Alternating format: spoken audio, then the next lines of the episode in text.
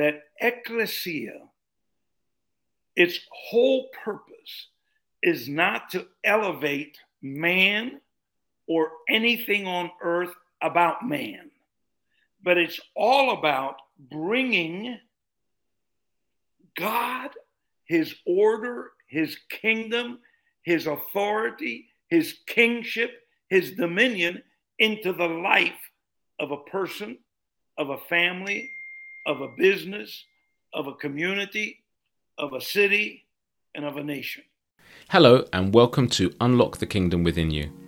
This podcast explores the profound truth about what it means to be born into the kingdom, not a religion.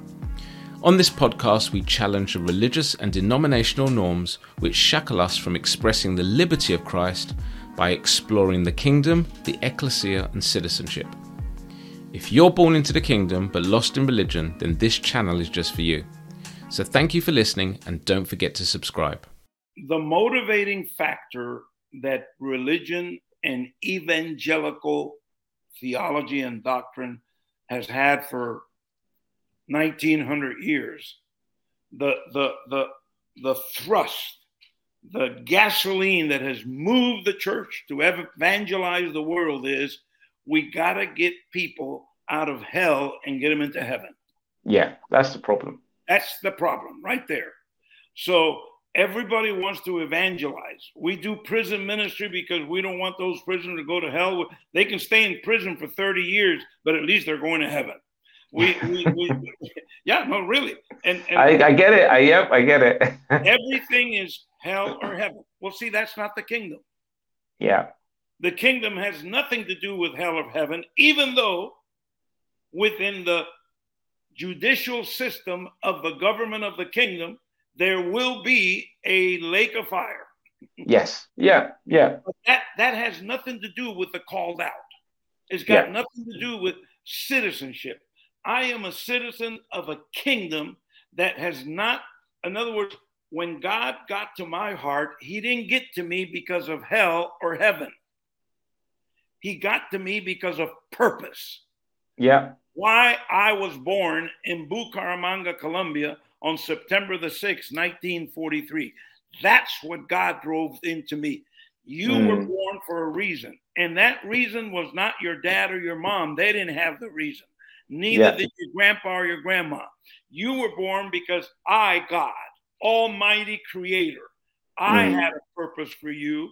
And my purpose for you is to be called out into the kingdom from the world so that you can be a citizen that will be effectively establishing my kingdom on earth. You're not going to be singing and thinking about escaping every day.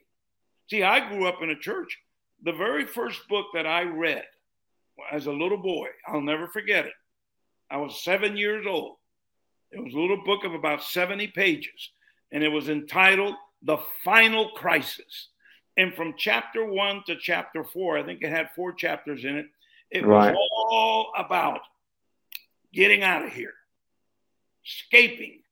It talked that we were going to go hide in the mountains and the gnashing of teeth. And man, as a 7-year-old boy, I read that. I got scared. And I remember running to my mom. I was one of those kids that didn't cry too much, but I went running to my mom, very emotional, and said, "This book, it's got me scared." And that was the essence of religion. Yeah, and the problem with it is it won't ever reinforce the power of God, the strength of God in justification, sanctification, and glorification, which is key, is also wrapped up in this in terms of this sense of purpose. And then there are things that it can't explain within the context of the affairs of the earth that we're living in. And then this is one of the key things, you know. I mean, we've touched on it, alluded to it, but the danger of living within the context of the confines of denominationalism and church, where the liturgy becomes a barrier and a very limited bandwidth to the expression of the kingdom. And in fact, in many instances, blocks the expression of the kingdom because the mind is so dumbed down by the program. The mind is so dumbed down by the liturgy.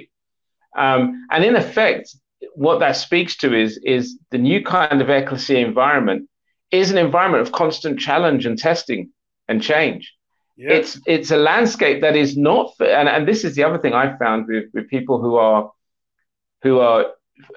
I would say, you know, frequent flyers of the church world. You know, they've got their mileage.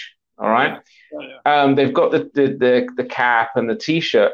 They struggle because within the ecclesia, there is no familiar liturgy. That's right. In fact, the liturgy is driven only by the agenda of the kingdom. And so because of that, it's not that there isn't, and I'll say this, it's not that there isn't structure. Structure has its place. And structure is not an anathema to the kingdom either.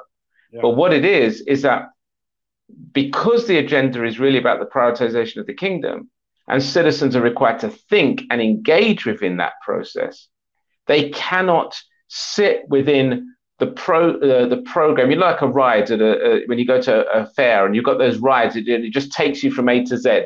And all you are is sick in between because it's taking you up and down and around the corner. It's the same thing. Many people get into the liturgy and they just ride from the beginning of the service to the end of the service, and they're not engaged at all in it. The only person that might be engaged is the person at the front, but that's rare if he's lifted his sermons out of a book.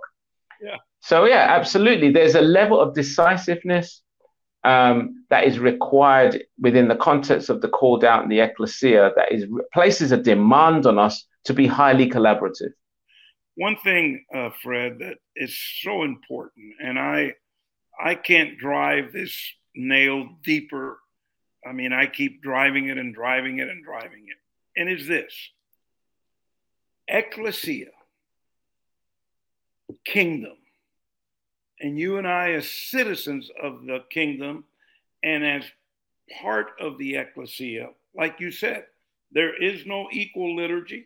There is no, I get the question, well, what's the theology of the ecclesia? I said, none.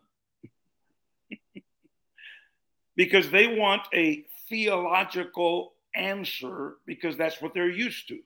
Mm. This system has certain theology. This one that I said, no, there isn't any. It's just God. It's just who he is. And the thing that I keep driving and driving and driving is that ecclesia, its whole purpose is not to elevate man or anything on earth about man, but it's all about bringing God, his order, his kingdom, his authority, his kingship, his dominion into the life of a person, of a family, of a business, of a community, of a city, and of a nation. That's all it is. It's God's government on individual people. That's what it's all about. One of the things that I've experienced in the last, I would say, 20 years, I saw this shift. In my first 20 plus years, I was struggling. I was... back when I came out, there weren't many coming out. Mm-hmm. There weren't many podcasts on ecclesia. Nobody had the Citizens Academy back then. Mm-hmm. Nobody had written Unlocking the Kingdom. Okay. And so, but here's what I want to get to. In the last 20 years, as I've traveled around the world, serving the kingdom, being a citizen, part of the ecclesia, what I hear from the people in the community, the people in the different spheres where God puts me in key moments, one of the first things that I hear from them is this: for someone that knows the Bible and for someone that speaks so highly of God, you sure are not religious at all. Mm, mm. I had an experience on an airplane 11 years ago. I was coming from Buenos Aires, Argentina, back to Miami, Florida. And it would take a lot of time to give you how what happened. But something happened, and an individual got on the same plane that I was in, and he was given the seat right next to me, and he sat there. Now, this individual happened to be the Archbishop of Argentina. He was the childhood roommate and buddy of the man that is presently the Pope of the Catholic Church. Oh, wow. Right now, the one that is right. The Pope. As a matter of fact, he had just become the Pope when this man got on this plane, and this man was headed to Rome, to the Vatican. The Vatican has sent a plane for him, but the plane had had a mechanical problem in Buenos Aires. They couldn't get the part, so he had to fly commercial, and he ended up sitting next to me. Now, the flight departed Buenos Aires around 10:15 at night, and it landed in Miami at 9 o'clock in the morning. And this individual and I, we didn't stop talking the whole trip. Now, I'm talking about he was the Archbishop at that time. He's retired now, of Argentina, a Jesuit, very, very in the high order of the Catholic Church, and the best friend of who is presently the Pope. In our 11-hour trip and in our conversation, he would put his hand on my shoulder, and he asked me to, and we were on a first name basis. And he said, David, what I keep sitting here so shocked is I've been doing this since I was 6 years old. And I am who I am today. You know more about the scriptures than I do. It's very obvious. You have a tremendous passion about the kingdom and the purity of scripture. What you speak is not contaminated with any organized doctrine of theology.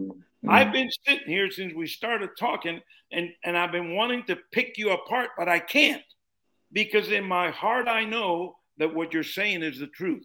But let me tell you what stands out so much in talking with you. Your vocabulary, your demeanor, and the way you communicate is not one bit religious. Yeah. You are just not at all religious. You don't have the lingo of the religious people that I am used to being around. And now we had a powerful experience, and he and I are still friends today. And he's read several of my books. Matter of fact, he ordered about 400 of my books and passed them out to some of his buddies in Argentina. The book Unknown, the Unknown. Yeah. Yeah. But I give you that testimony to the glory of God because I keep hearing that.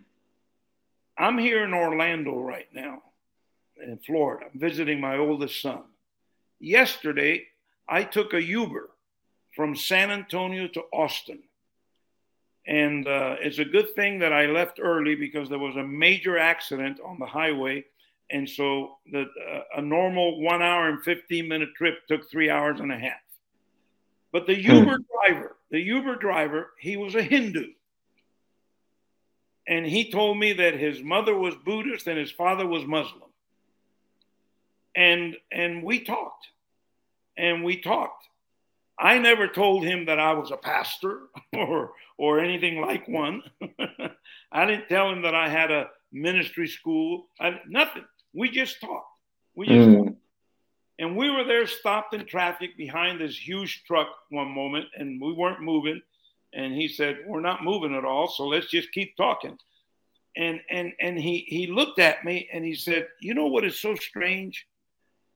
You say things, and you already told me that for you, God is very important because you have a personal relationship with God and he is your authority.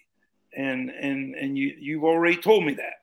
And he says, but I sit here because I get a lot of people that I pick up. I've been doing this now for 5 years. And I pick up people that are very religious. I pick up pastors and ministers that are going to the, but they all have a religious vocabulary and they all have a religious twist.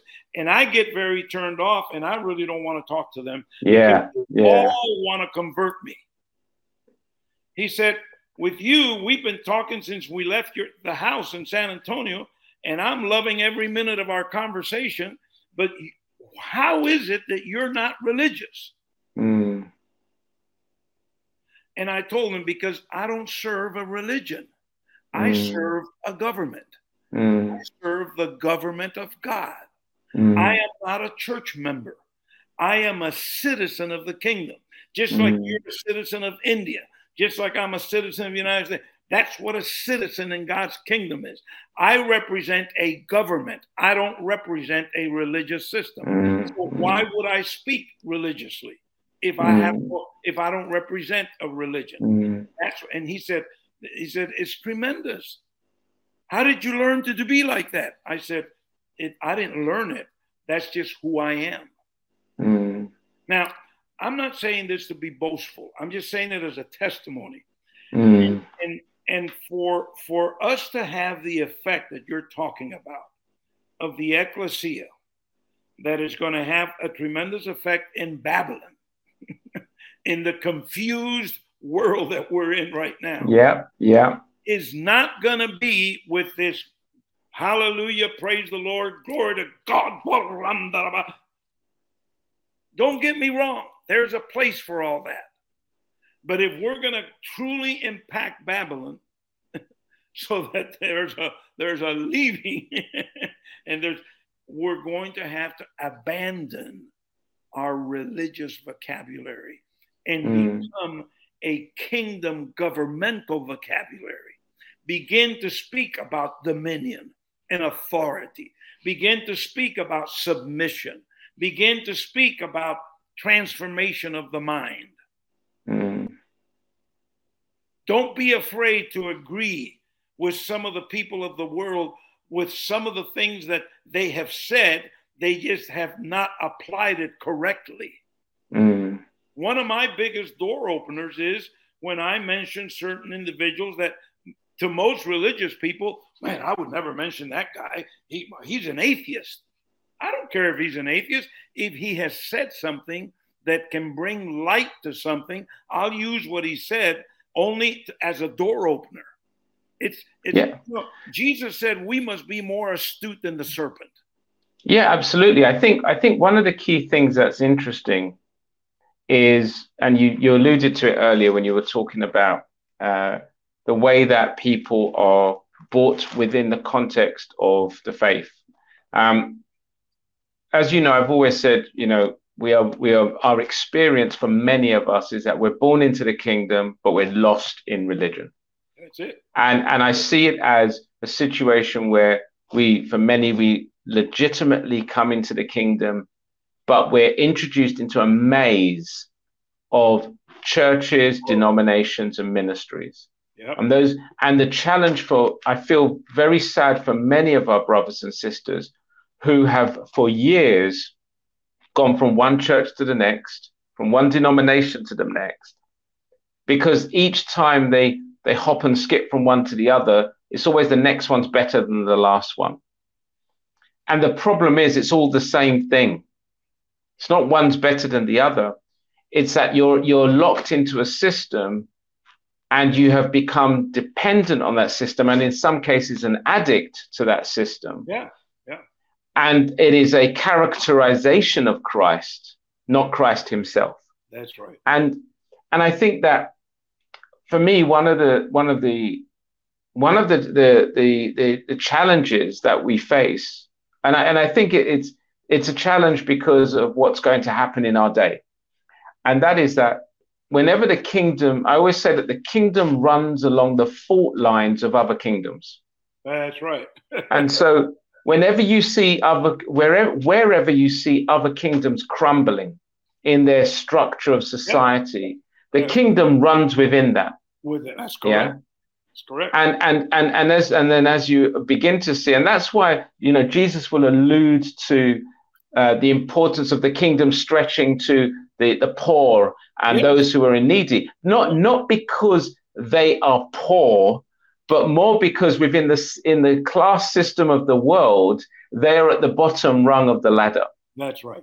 And as a result, they will, to meet them, you can't have a religiosity. To meet them, you have to have a real life practical outworking. And this is why I like the way Jesus challenged the disciples on so many occasions when he would say, right, how are these people going to be fed? Yeah. And how is this going to be addressed? Yeah. It was real practical holiness, what I call practical holiness. Now, I say that to say all of this, that we're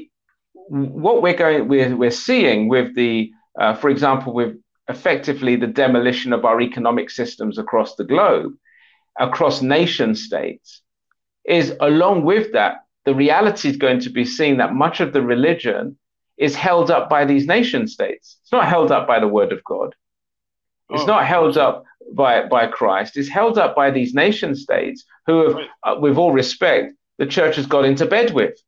Yes. And prostituted itself to. And so as a result, the scaffolding of the church, as it begins to, and we see it from generation to generation, the scaffolding of the church as it begins to fall apart. Well, it's falling apart because the kingdom is actually coming up beneath it. The real kingdom, the authentic kingdom message, worked out, incarnated in people, is coming to bear, is becoming manifest. And obviously, it will be a threat to some. It will be difficult for some because you can't control that. You can't manipulate that.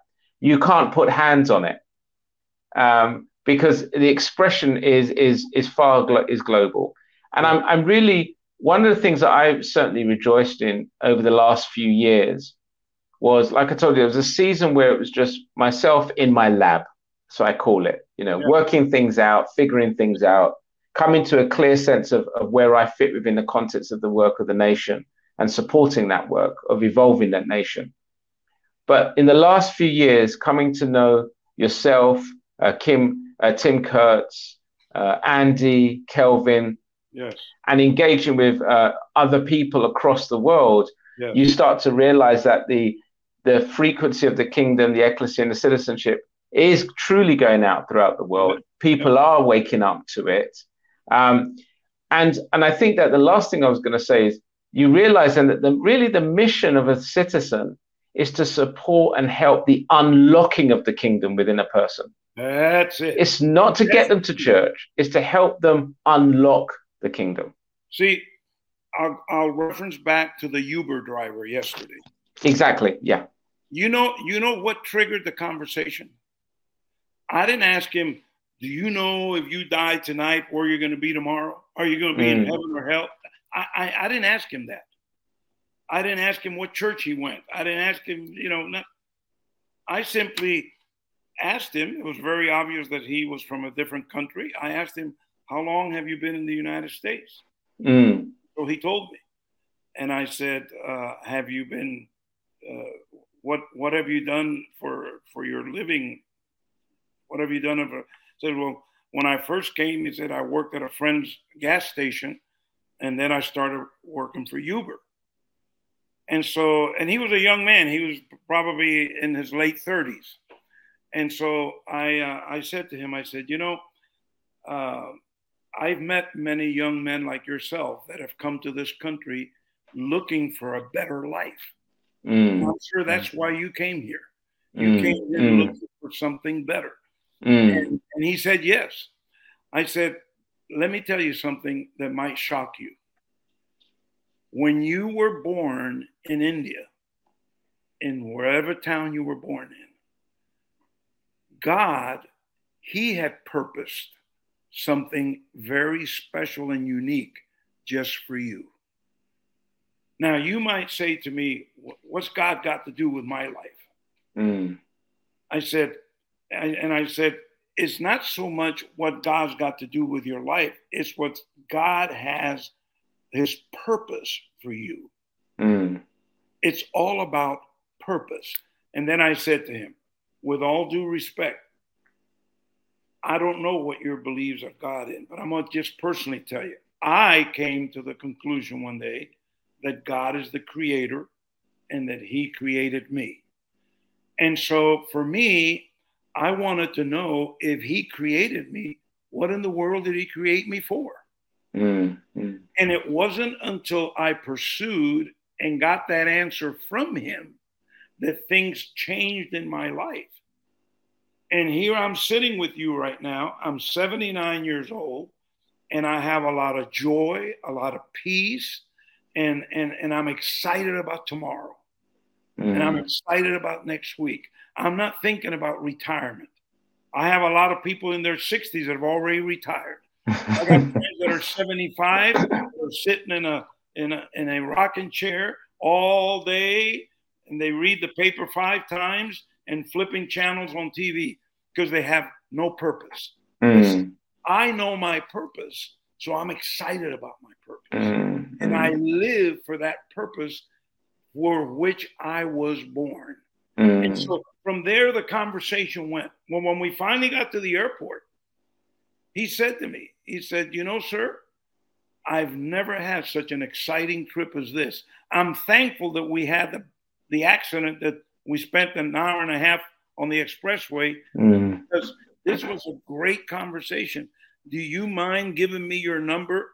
And when are you coming back so we can talk more?" Nobody's ever talked to me about purpose, but you have ignited something in me today that I had never, even myself, I had given up on myself.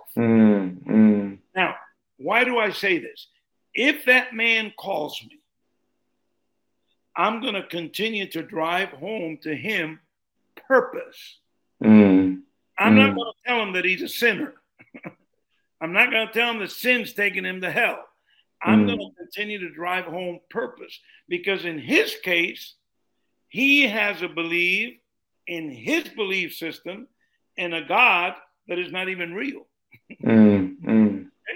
So I'm thinking to shift from there to God the creator, and I've got a purpose, that's a huge leap. And you know that more than I do, because you know a lot more of people from that tradition. But I know, because I know that man's going to call me. I know that. But what I'm going to drive to him is purpose. And the only way he can fulfill purpose is by being reconciled to his creator. I'm not going to tell him to go join a church or to go. I'm not going to invite him to a Sunday morning service. I'm not even going to invite him to be part of the ecclesias that I am presently involved in, because he's not there yet. See, the problem with religion, we're in a hurry for metrics. Yeah, that's the problem. And because of being in a hurry for numbers and metrics, we don't know how to talk to people effectively. And we forget that some of us just sow the Holy Spirit waters and someone else brings it to fruit. Yeah. That's kingdom mindset. Isn't it interesting you say that? Isn't it interesting that the most desired metric around, especially in contents of social media, is the follower?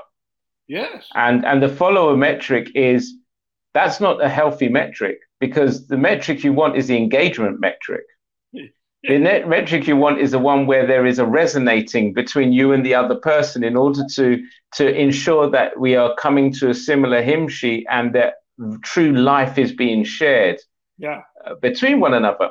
This is why I think it is so sad that the highest metric of in the church is attendance. Oh, yeah. Because it's a follower metric.